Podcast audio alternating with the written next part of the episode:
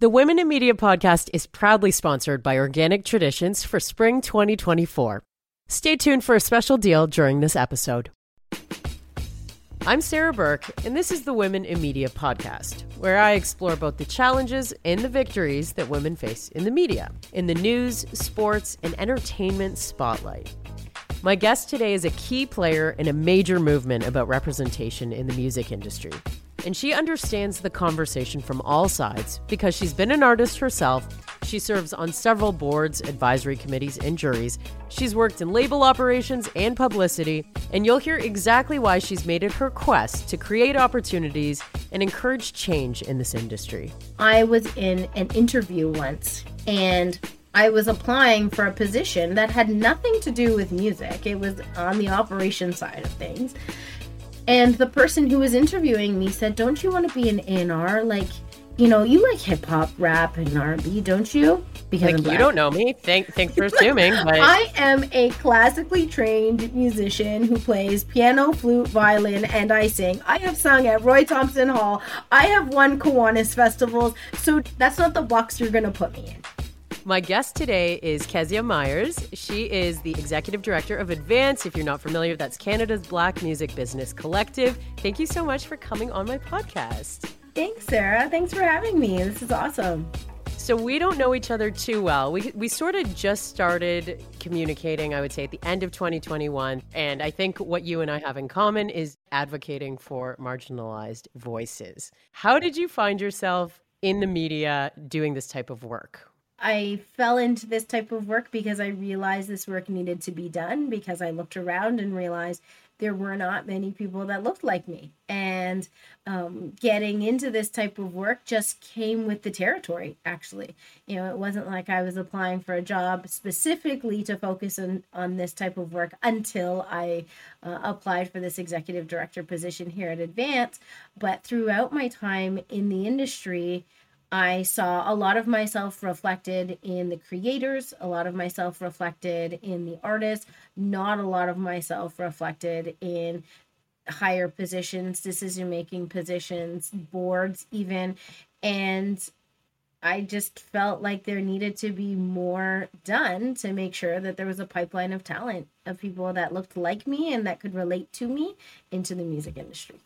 So, what was that moment for you where you sort of noticed, and maybe you were really young and you hadn't even been in your profession yet, um, but what was that moment where you noticed, like, hey, none of these people look like me? Why is that? That was when I was relatively young. Um, I had come out of university and I had taken my first job at Procter and Gamble, actually, so a little bit outside of this music industry, uh, consumer goods and I had been part of a program that was an internship program for people of diverse cultural backgrounds. And it was when I actually got into my internship that I realized that I was one of these people in this program, but there was really only one of me, one person that looked like me out of all of the other interns that had were entering uh, interning at Procter and Gamble at the time. And so that was my first alert. I also went to a university that where there wasn't a lot of diversely cultural people. Uh, I Where went to go? Wilfrid Laurier University. Okay. And absolutely loved it. So for me, it was not, I wasn't uncomfortable. It was that I noticed and I was comfortable in noticing. But then I was like, oh, if I'm the only one who looks like me, how many others are there that haven't gotten this opportunity, that don't know that these opportunities exist, aren't taking the chances to go away for university and get into particular programs like this? So I would say that's when socially I I recognized it. And then hopping into the music industry, I was probably more surprised because I thought there was going to be more diversity on the business side of the industry, given the fact that I saw myself reflected on the performance and the creative side of the industry so often. And one of the biggest formats of music, like the most popular, you can exactly. argue. yeah, exactly. What was your first music industry job? I was a publicist. My first paid or unpaid? Okay, let's start unpaid. Okay, cool. Um, my first unpaid, I was in university and I built the marketing campaign for a concert that was happening where Nas and Elephant Man were on the same bill. Nice. and uh, it was JD Era who was opening for Nas and Elephant Man in Kitchener Waterloo. And so my first job by way of him basically saying, Keziah, you're in marketing and you like music and you seem to have the skill set to do this, was that. I developed a brand, a ticket, a marketing campaign, and Fun. executed that. Then working with a lot of creatives and realizing that I had the the skill set to provide business support, but also the joy of helping them succeed in their art and then jumped into publicity, which was a natural transition there. Moved over to New York, where I broadened my spectrum and just learned a faster pace of work. Um, then got into marketing, which marketing was in, in New York. And marketing was partially in New York, and then I had come back and got a job within Universal one of their sub labels and I was marketing one of the sub labels and the talent uh, within. And that led me into this understanding of process. And once I looked at process, I moved into the operations space. So it was label manager in, at this sub label, bumped over to SOCAN, where I oversaw copyright law and redlined contracts to ensure that these. Uh, digital service providers were paying licensing fees and uh, royalties were streaming through, and then oversaw the A&R department at SOCAN, uh, overseeing the processes for 175,000 members. And then George Floyd, show must be paused, and Advance is here we are today. So the George Floyd moment, you felt that calling to make a change in your life? It was significant. Um, it was a significant change to me to be able to stand up and unapologetically say there needs to be more people that are from various cultural backgrounds. In this case you know black people in a industry of which i am a participant of and a very happy participant within um, recognizing the value that black people have brought to the industry over decades and decades. Um, but the lack of recognition uh, sometimes even the lack of royalties and how the treatment has been for black people on the business side of the music industry really spoke to me um, and said keziah you are in a position where you have a platform and you can make a change. Mm, and I kind of led my careers led me up to the point where I was at the right point of my career to be able to say I can stand at the helm of an organization, understand the the industry, work with all of my friends to really bring um, a more diverse music industry to within Canada. What did you notice uh, in your transition from New York back into Canada, and obviously that was years ago now.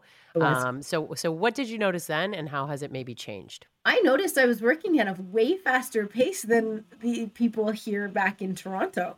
Um, right. So when I left, I was twenty five, let's say. So what an adventure! 20, yeah, and I got there, and I just remember recognizing and really saying yeah, people are right. Like, this is such a fast paced environment, one that I didn't realize because back in Toronto, it was nine to five, you go home at five. In, in Manhattan, that doesn't happen. um, you know, after work, you're going to another networking event, which leads you to another studio session. Um, and so when I came back, uh, there were two things I realized. One of them was the pace of work and how efficient people were in the spaces that I was working in New York. And I brought that back with me. And I remember it really being about being intentional about what you want to do, being concise about how you want to get there, and then just moving, taking the risk and going. And so I think for my work ethic, that put me a step ahead because I was always thinking about what the next step was. Yeah. The other thing I realized when I came back was, and you're going to laugh at this, they were playing the same music they had been playing when I left. Meanwhile, in New York, they had gone on to the next single, to the next artist. And then I remember tuning into a radio show when I came back and I was like, this is literally the same rotation that I left, you know, eight months ago when I left. And I thought wow. that was kind of funny.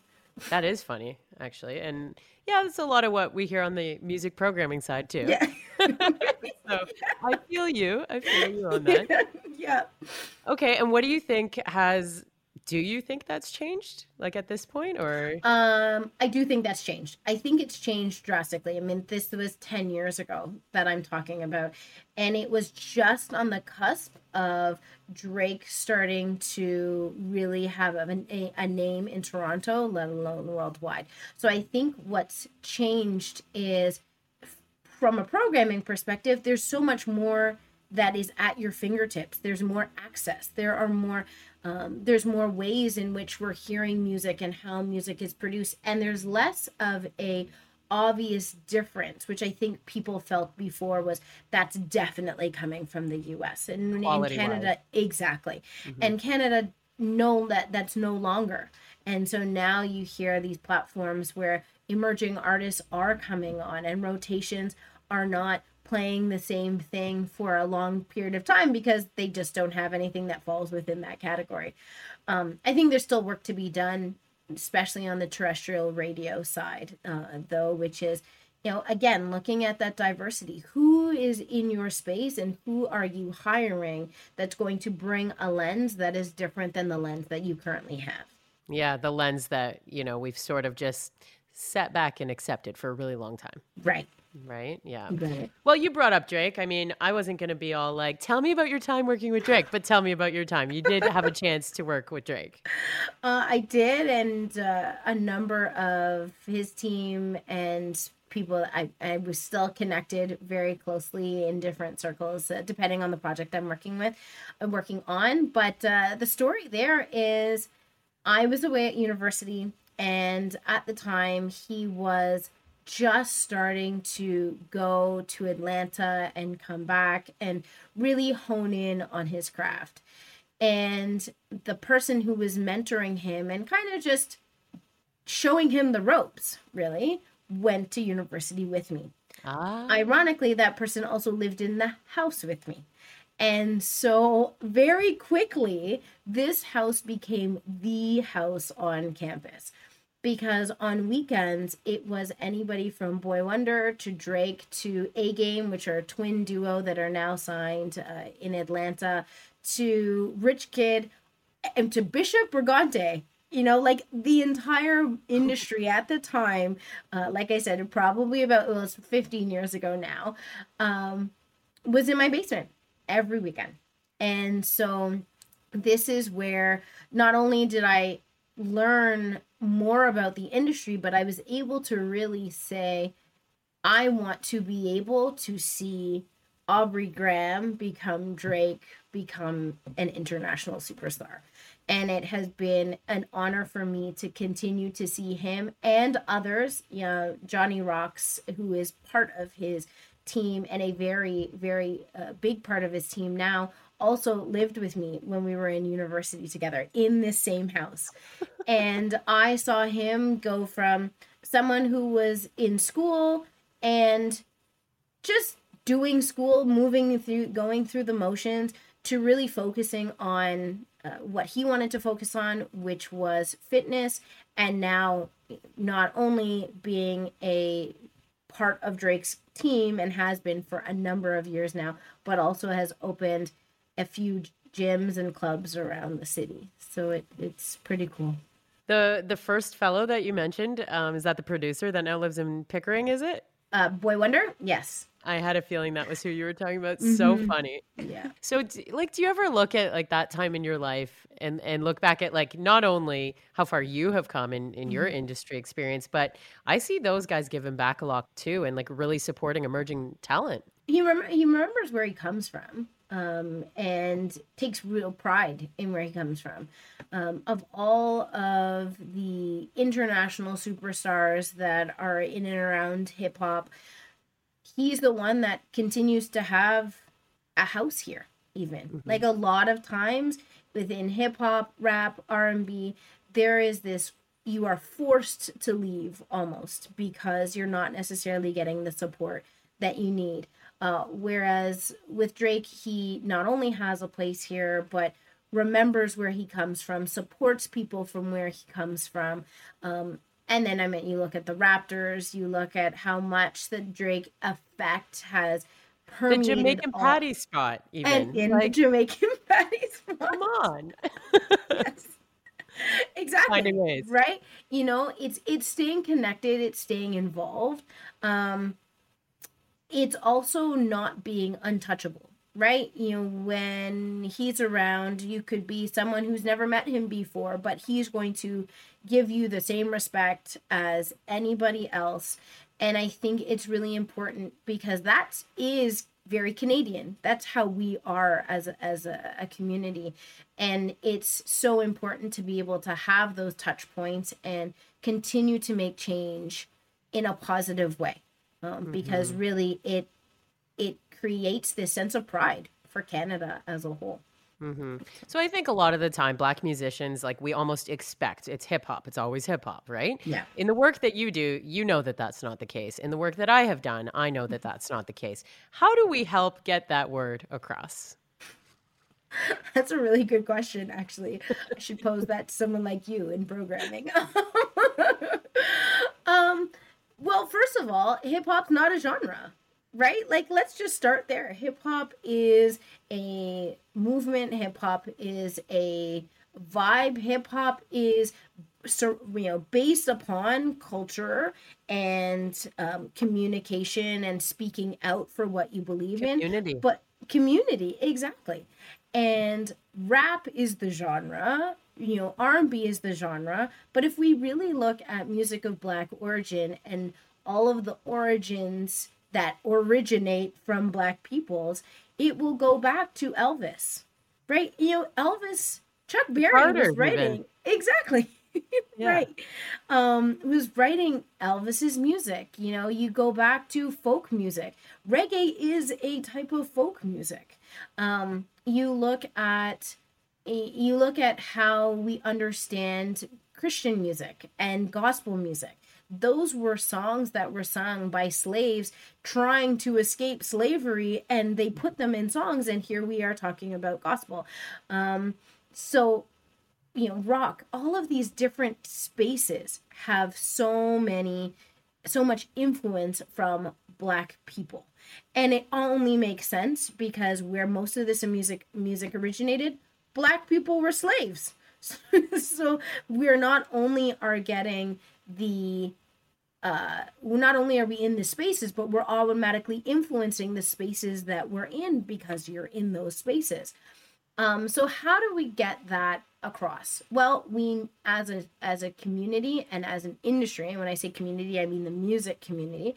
As the music community we need to stop saying and stop assuming that if someone is black that they like hip hop and rap, period, or mm-hmm. that they like rap and and R and B, period. Um, I was in an interview once and I was applying for a position that had nothing to do with music. It was on the operation side of things. And the person who was interviewing me said, "Don't you want to be an A&R? Like, you know, you like hip hop, rap, and R&B, don't you?" Because like, you don't know me. Thank, thanks for assuming. But... I am a classically trained musician who plays piano, flute, violin, and I sing. I have sung at Roy Thomson Hall. I have won Kiwanis festivals. So, and I and yes, I love hip hop, rap, R and B, jazz, but that's not where I'm like. That's not the box you're gonna put me in. Yeah, thanks. No thanks. Thanks. No thanks. Did you did you correct that person? Absolutely. And also told that person you cannot ask that in an interview when I'm clearly here for something that is totally unrelated to the A&R position that you think because you look at me that I want to be. Yeah. I think we're in a time right now where people are much more cognizant than they've ever been of how they say things and more open minded as well. Yes. Um, what's like a major breakthrough you feel like you've had maybe with your uh, organization with with advance or something recent in your career lately mm-hmm. uh, because you can feel that people are more dialed into this conversation i mean i think major breakthroughs uh, are just the fact that the conversation continues uh, that is something that I can't take for granted because years ago the conversations may have been closed or people would not have been so open to having conversations about what diversity looks like within their organization without it being associated with checking a box. I also am really proud of the fact that Advance has gotten a number of organizations to move to paid internships oh, because we don't so realize wonderful. how socioeconomics play into the part of if I can take a paid or unpaid um, internship. Mm-hmm. I realize oftentimes I was in a very fortunate position. You know, my career as as well as I've done and as much as I have done, a lot of that is attributed to the fortune that I have, the socio- socioeconomic status that I was raised in. And I right. don't take that for granted. I probably did at one point, but like the fact that I was able to call my mom, or I didn't even call her, got home, said mom and dad, I'm supposed to move to New York and like two weeks from now I should be there. And they're like, okay, let's go. Like, straight face, let's go. Well, uh, we will come with you. They even drove me to New York, made sure I was okay and I wasn't living in some dingy basement, and then left me and said, see you later. But that in itself is such fortune, right? And that, yeah. and I realize that. So, the, the big breakthrough to be able to have these organizations recognize that there is a socioeconomic difference between someone who can take an unpaid internship and someone who can't actually creates a barrier and then leaves that person unable to get into a very niche small group of music industry practitioners. Uh, so labels now are paying their interns, and a lot of companies were getting unpaid internships because the schools have a placement program. So when you're coming from an accredited college or university, there's a placement program which means you're covered by WSIB insurance, which also means I don't you need to do this for your credit. But if I go to a mentorship program like Manifesto's mentorship program, or if I complete a program like Remix's program as a non accredited or as a a, a, a school that is not accredited by ways of you know the the college and university district, then I can't actually apply for a summer internship at any of these labels.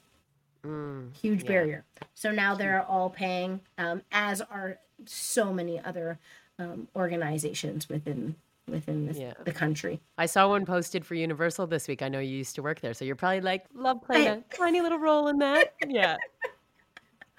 I do. Um, also, SOCAN has put up an internship, and I I am heavily like involved in these conversations, and it's great. And I most recently left SOCAN, so it's really funny because it's like I'm not there, but I'm still here. So it feels like the perfect time to talk about um, what you've been super tied up with recently, which is uh, this closing the gap conversation. So for someone who's not familiar, knows nothing about this, let's break that down. All right. Uh, Closing the Gap is a research report based on a research study that was done to look at the Canadian live music industry, really focused on what is experienced by Indigenous, Black, and people of color within these live music spaces, whether that be um, a concert as a crew member or whether that be a performer as uh, as an artist at a particular venue. And we just launched the report here, which was commissioned and overseen by Canadian Live Music Association. Advance played a part in uh, the interview process, in looking at the questions, some side conversations just about context, and that's oftentimes what we're providing to these spaces is context and context and questions. We also reached out to our own community to get them to um, get involved. And we saw that you know the majority of black professionals feel that their their qualifications are questioned. We feel that they have felt that they are discriminated against. And we know that there is a very, very, very low number of Black professionals within the live space. Um, and a lot of that has to do with nepotism and and how you get into some of these live spaces. So we're working with CLMA to continue that conversation, to build initiatives moving forward, and to develop yet another talent pipeline of Black music business professionals into spaces like this. Okay, I have two follow up questions on this. So, when you mentioned context and you know how you'd be meeting separately to make sure that things are framed properly, um, could you share something that needed a reframe? I got one for you. um, um, so when the marketing first came out for the study to ask people to participate in the study, I remember seeing it embargoed and I looked at the image and in the image there were a number of people in this image and then the one person who was differently abled in a wheelchair was also the black person and I I didn't I highlighted that and just sent a quick note over to CLMA and said this is one of the things we just need to watch for is that we can't put all of the equity deserving things in one person and TV does it. so TV does it quite naturally. You'll see the person who's crippled is also the black person, the person or or another equity deserving group. But it's almost like how can we pack what we need to do to check the boxes into one. And this is definitely not what CLMA was thinking about. However, I knew how it would be portrayed. So I let them know and they changed the picture. Okay, that's a really good example actually. When you're asking like your community to participate in in something like this, there's got to be triggers involved too. People have gone through trauma and how do you deal with that side of things? We don't typically have people coming back letting us know. So we don't have that kind of communication. Mm-hmm. Preemptively, though, we speak to our community, understand in a way to let them know we understand that this is something that can be triggering, um, that we recognize this may be hard. However, in mm-hmm. order for change to come, we've got to participate in these studies. Because if there's no participation, then there's no data. And so much relies on data within the, the federal system the provincial systems politics the grant system. And they always will revert back to what the data says. And so we are left out if we haven't participated. Now the context that i also provide a lot of these organizations or these streams of government is we can't only go by data because we know that there are nuances and to your point there are traumas where you may not receive all of the black people participating because they've done it before. They've done it before and nothing has changed. So why are they going to do it now? Because i'm the face? No i do not have that much clout. Um, but they they i think are more encouraged especially within the music industry where you have advance canada's black music business collective advocating for you regularly and on advance's side it is always to protect so that's why i will go in and look at those questions and look at it from a context of is there something triggering that's here mm. is there mm. something that's going to result in an eye roll from somebody saying they don't know what they're doing right? Mm-hmm. I want to be able to get all of that before I say to my community, jump in. Your your uh, your information is valuable. It's Sarah Burke here, the host of the Women in Media podcast and the founder of the Women in Media Network. Yep, now there's an entire network. I've been working really hard to get things off the ground. And what would I do without coffee? I can barely function without it. But I feel much better about putting a coffee that's full of superfoods in my body. I've been loving the Focus Fuel instant mushroom coffee from Organic Traditions. And of course, all the ingredients are organic. It's packed with lion's mane mushroom to support memory, focus, and cognitive function, adaptogens to nourish your brain, and MCT powder to boost your energy and improve mental clarity. And before you make that face, no, it doesn't taste like mushrooms. It tastes like coffee. Actually, better than most. There are hints of cinnamon and vanilla, and it is absolutely delicious. Did I mention it also just won Best New Mushroom Enhanced Beverage in a 2024 BrandSpark survey? Want to try the Focus Fuel mushroom coffee yourself? Head to organictraditions.com and use the promo code Women in Media 20 for 20% off at checkout. And by the way, that applies for the entire site, not just the coffee. You're welcome. Just add water and get at it. Hey, it's Sarah Burke here, taking a quick break from the conversation to put a little something out into the universe. There's a sweet community that this podcast is building, and I'm starting to think about how we can continue to grow it. If there's a partnership opportunity that you can see finding a natural home here on the Women in Media podcast, please get in touch. You can email womeninmediapod at gmail.com. That email will also be in the episode notes. And you could also hop on the website womeninmedia.ca and fill out a contact form there. See how fast that was? We could be in and out of it already. Let's get back into it with Keziah Myers. What are a few of the standout points from that report that you don't think enough people have been thinking about? One of the ones that I don't think people pay attention to, but is obvious when you say it, is that lack of representation is the highest reported barrier for workers of diverse cultural backgrounds in the Canadian live music industry. Hmm. That sense of belonging is non existent for many, many people. And because it's non existent for many people, they are almost booted out of the industry because they don't feel like they're wanted, they don't feel like it's a place for them. Um, and so that was that was one that really stood out. It was again not surprising, but I think for a lot of people to see it and ha- see it come from true findings of data, that makes a difference. Because prior to this, it was just hearsay. What's something that surprised you, even after all of the work that you have been doing in this space that you're very comfortable in? Say that what what surprised me most uh, was there's 71% of white workers who work full time in the industry, and I did not know that.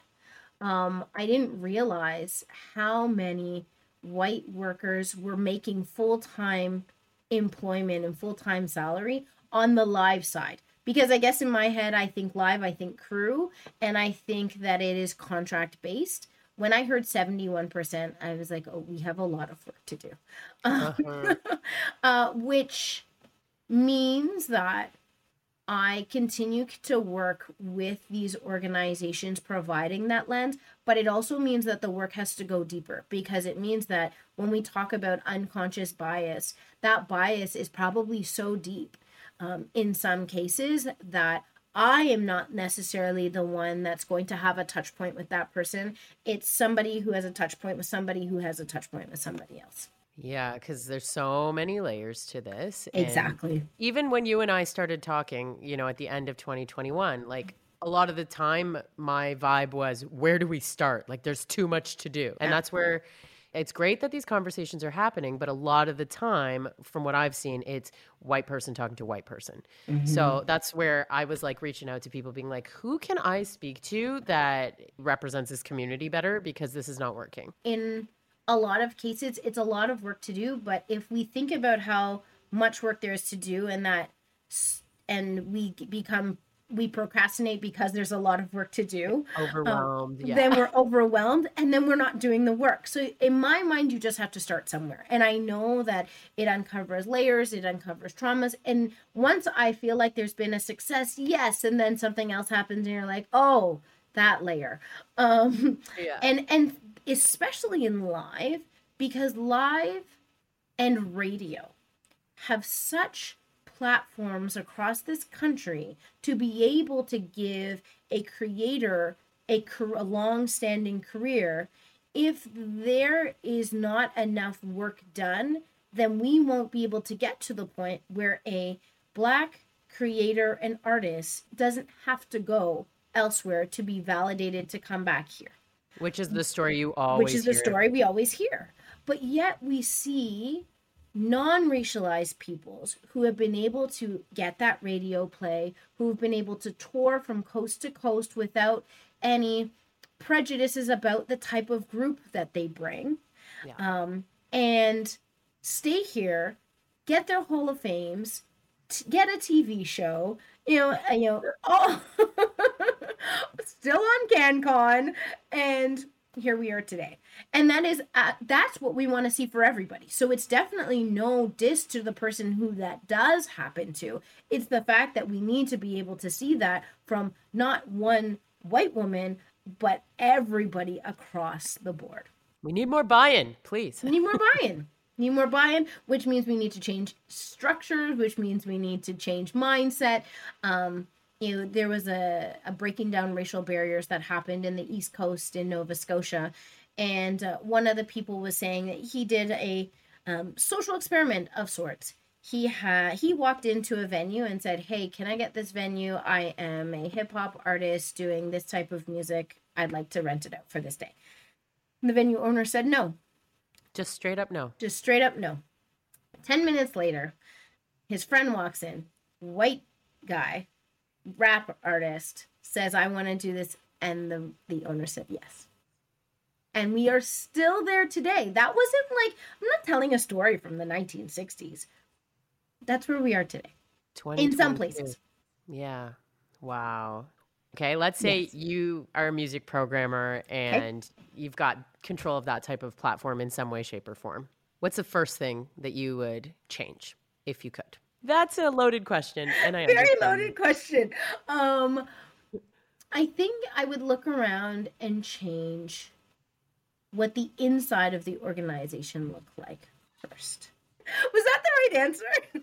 You're You pulling agree. things out of my brain, so thank you. yeah. we shouldn't be doing this.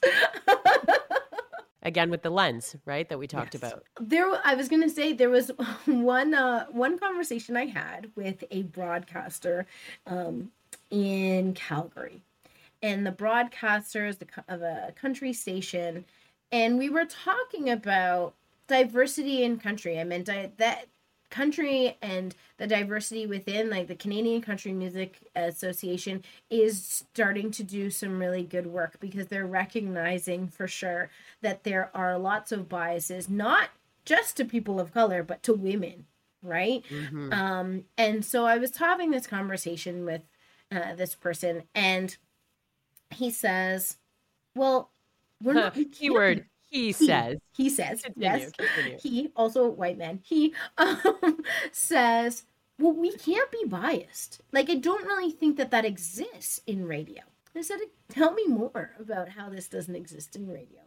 And i actually don't come from radio so i'm Yeah. always willing to listen to someone and hear them out. And he says well it's not like we're looking at the people when we listen to their music but the bias can come from it being a man to a woman. We can hear the differences. So if there's automatically a difference and a bias there, and you skew towards the men who are doing country, and you are skewing away from the women doing country, what is that to say when it is someone who is from South Asia and they're you know Punjabi and they have a twang? What is that to say from someone who's New or- from New Orleans and they're black and they have a twang? You can tell the difference oftentimes, especially when we're singing something like country, where that person originates from. Mhm. And he didn't agree with my idea of what bias was because in his mind, well, then that just means it's not good music. And so then what does good music sound like? Good music sounds like X. Well, if good music sounds like X, then there's already a standard to which everything is compared against, rather than looking at the whole and saying, this is good and applies to this audience versus this audience. And newsflash, we can also bring new things into our space, like a female country artist, and let our audience know this is where we're moving towards. Mhm. Educate the audience. Right. Mm-hmm. So, did you end up uh, having a pleasant ending to that conversation, or Yeah. did you agree to disagree? We um agreed to disagree. but it was still a pleasant conversation um because it just opened the door to some other conversations. Um and I think it also takes time. You know, where this person was, that makes a difference. If that person was maybe in Ontario, the lens again would have been different. You, depending on where you are in this country, you have a very different lens based on your own experiences.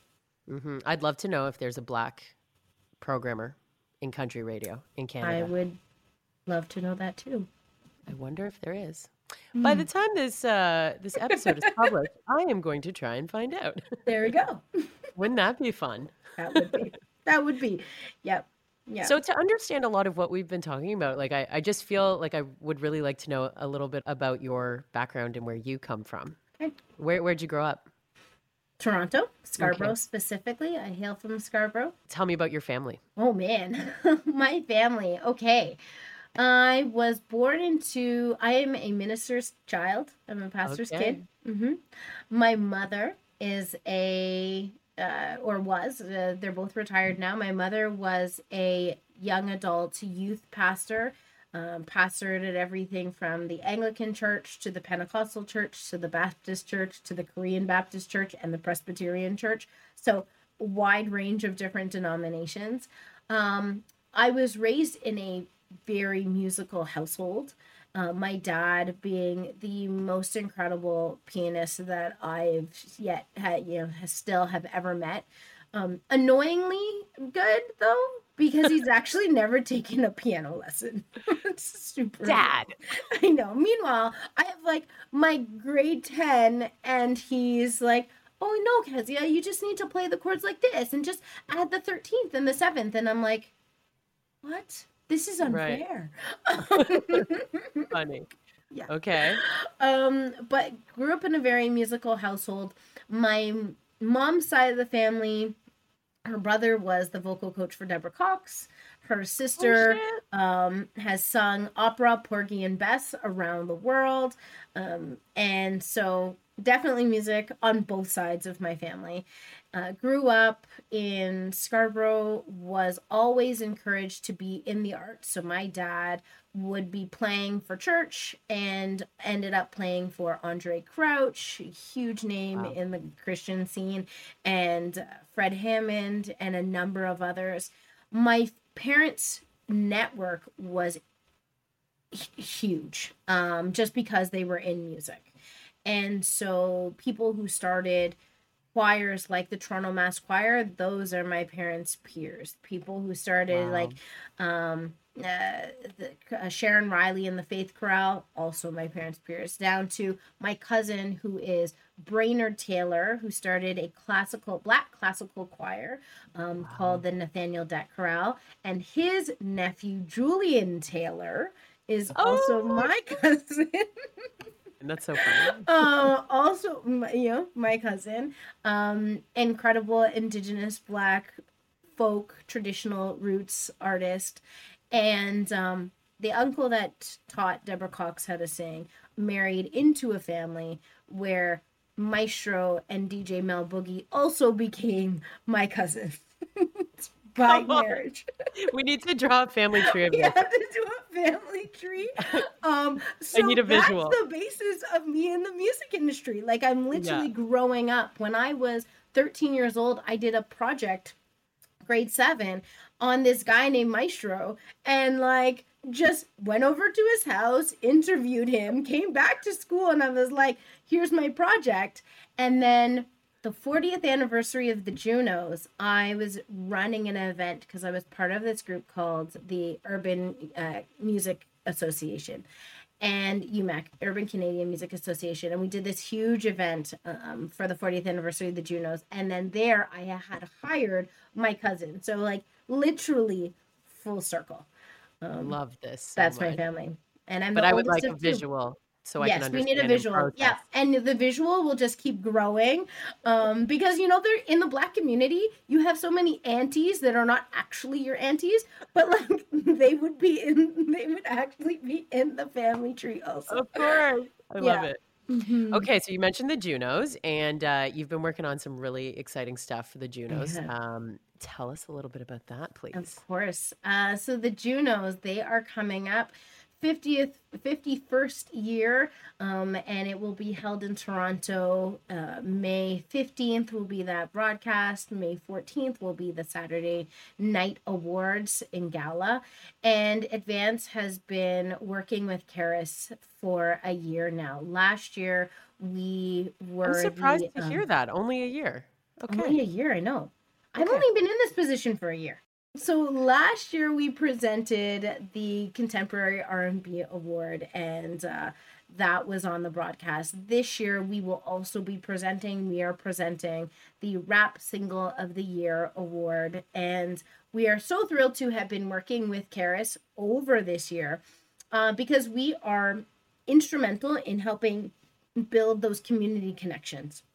Through Advance, we've offered free memberships to CARAS. Oh, I love um, that. And many people don't realize if you are not a CARAS member, you can't vote for the nominees, and uh, essentially, you can't vote for the winners. Um, so our community doesn't know that, but yet we still get upset when someone doesn't win, but we don't actually always know the process and the transparency that's there. Uh, we have assisted CARAS in their Junos and finding people from diverse cultural backgrounds for the ju- jury, I should say, sorry, the jury. Uh, and then coming up the week of Juno week, we have May 12th will be Advance and Juno Talks, Influential Black Women in Music.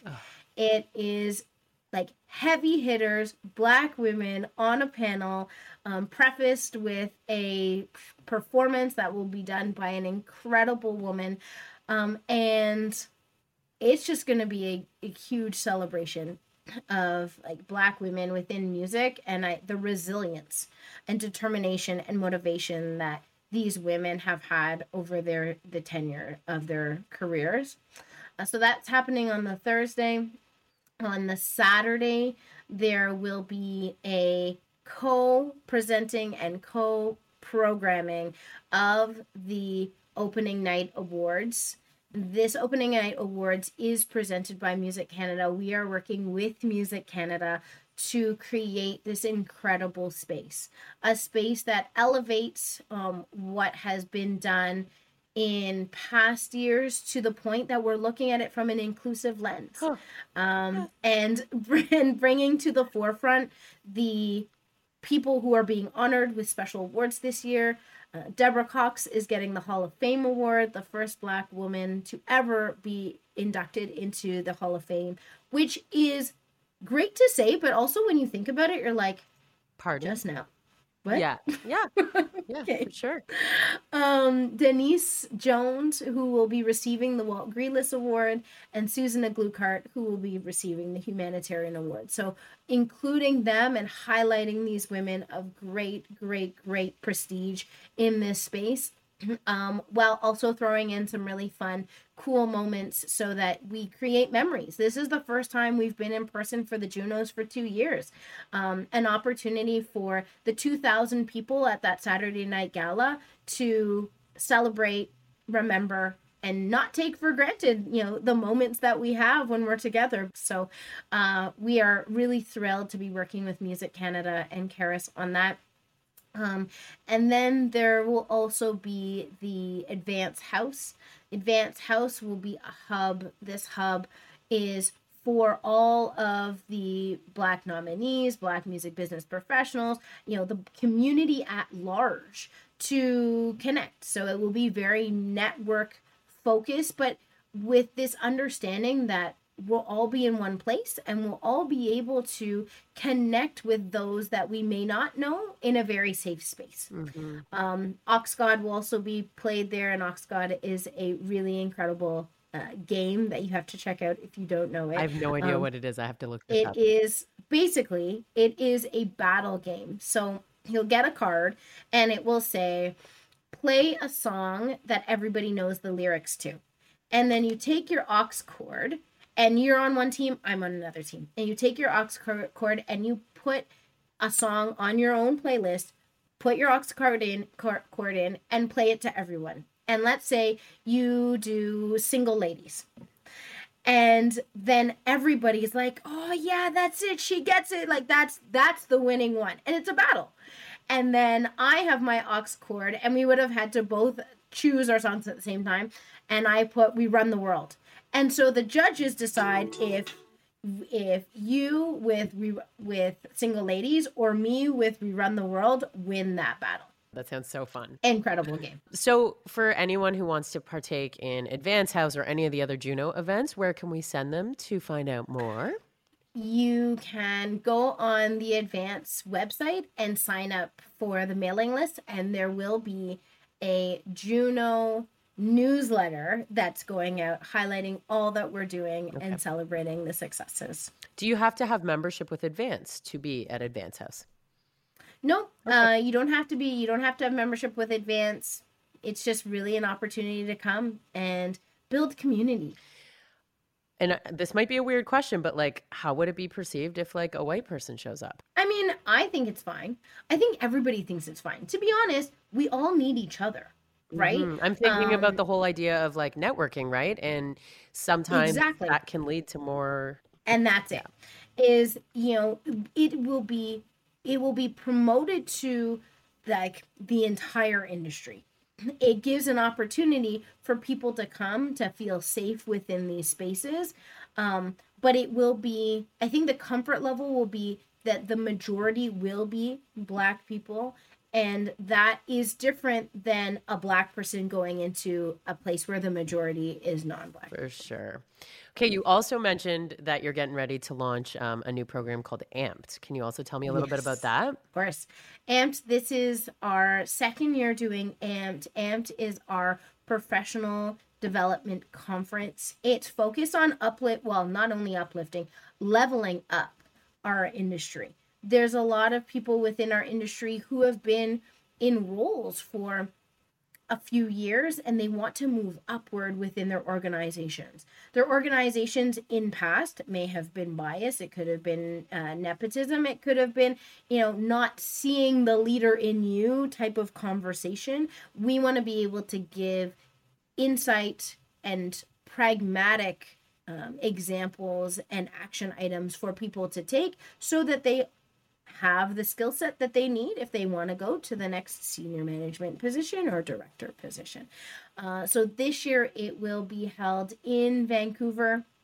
Uh, we are going to be facilitating a conference one to two days where we are really just honing in on a particular um, topic. And once you come out, the goal here is going in, maybe with limited or no knowledge at all, coming out, being able to take that knowledge and positively affect your trajectory within the music industry. Very cool. That sounds awesome.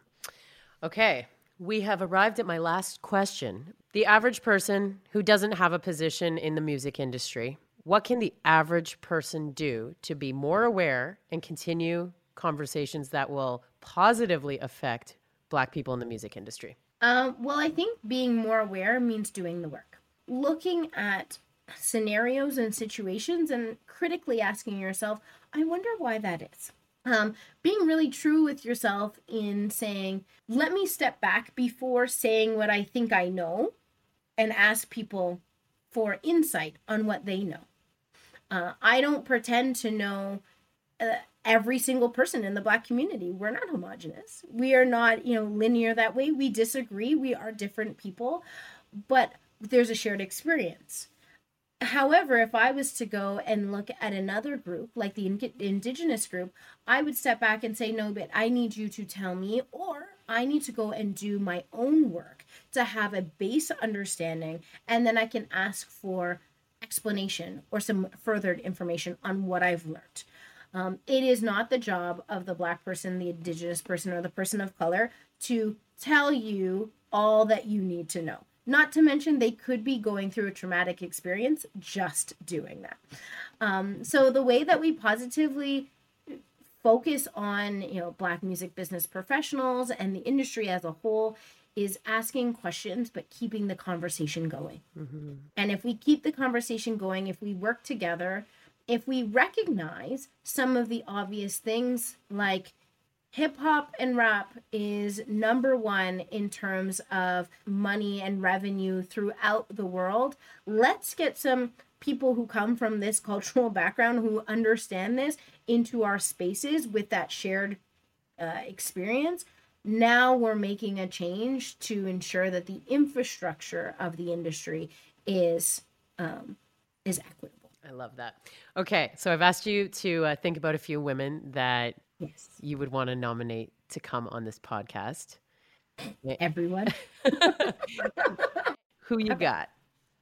Um, okay, so I would say I would definitely nominate Kadon Douglas. Okay. Who is the executive director of BIPOC Film and TV she has done incredible work uh, being so intentional about how she programs for uh, the black people within film and television and really gives them the tools that they need to be able to excel within the spaces that they're in. So i would sounds like almost a sister organization to advance almost but kind of. in film. Yeah? Yeah. Okay. Yeah um, I would also definitely reach out to Jamelia Campbell. She was the only black publicist at a major label for seven years. She worked at, I know, crazy. Um, she worked at Sony. She is now the account manager for the Orchard, overseeing both digital and marketing. Cool. Okay. And I will nominate, but she's she's uh, accessible to you. Uh, I mean, you can't go far without saying the name Vivian Barclay. So I definitely want to nominate Viv. Um, general manager of Warner Chappell has come from radio worked in the industry for over 25 years and continues to give her time to so many boards to provide that lens when there weren't many of us, if any of us, who had opportunities to be on boards and provide a lens within the industry. I love this conversation with you. I feel like, you know, just getting to know you before I left SiriusXM, I was like, I'm going to have to follow up with Keziah. I have a feeling we have lots to talk about. we do. Whether or not it ended up on my podcast. Um, I no, I mean, we either way, we. Uh, I feel this is a developing friendship. but thank you so much for being so open and willing to talk about this stuff. The beautiful part of it is, you know, I think we're actually in uh, a time right now where people are listening and very open to having these conversations, which is a nice change. And you, my friend, are a change maker. I appreciate it. Thank you so much. It has been a pleasure, and uh, I look forward to connecting again. We will put all the uh, links for um, Advance, the organization, Juno stuff, um, AMP, the conference. All of that will be in the episode notes. And if you'd like to connect with Keziah, her information will be there too. Thanks so much. That's a wrap. While I've still got you, it would mean the world if you would share this episode with someone you think may need to hear it. Subscribe on your favorite podcast service and even rate the podcast. Bonus points if you leave a review. I'm Sarah Burke, and thanks so much for listening.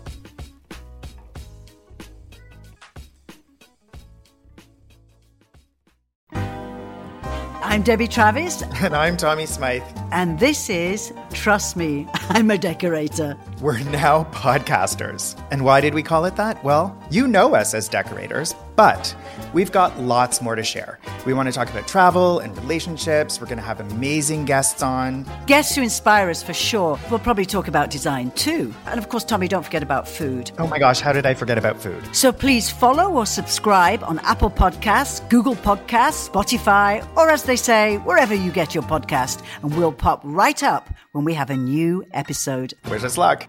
This podcast is distributed by the Women in Media Podcast Network. Find out more at womeninmedia.network.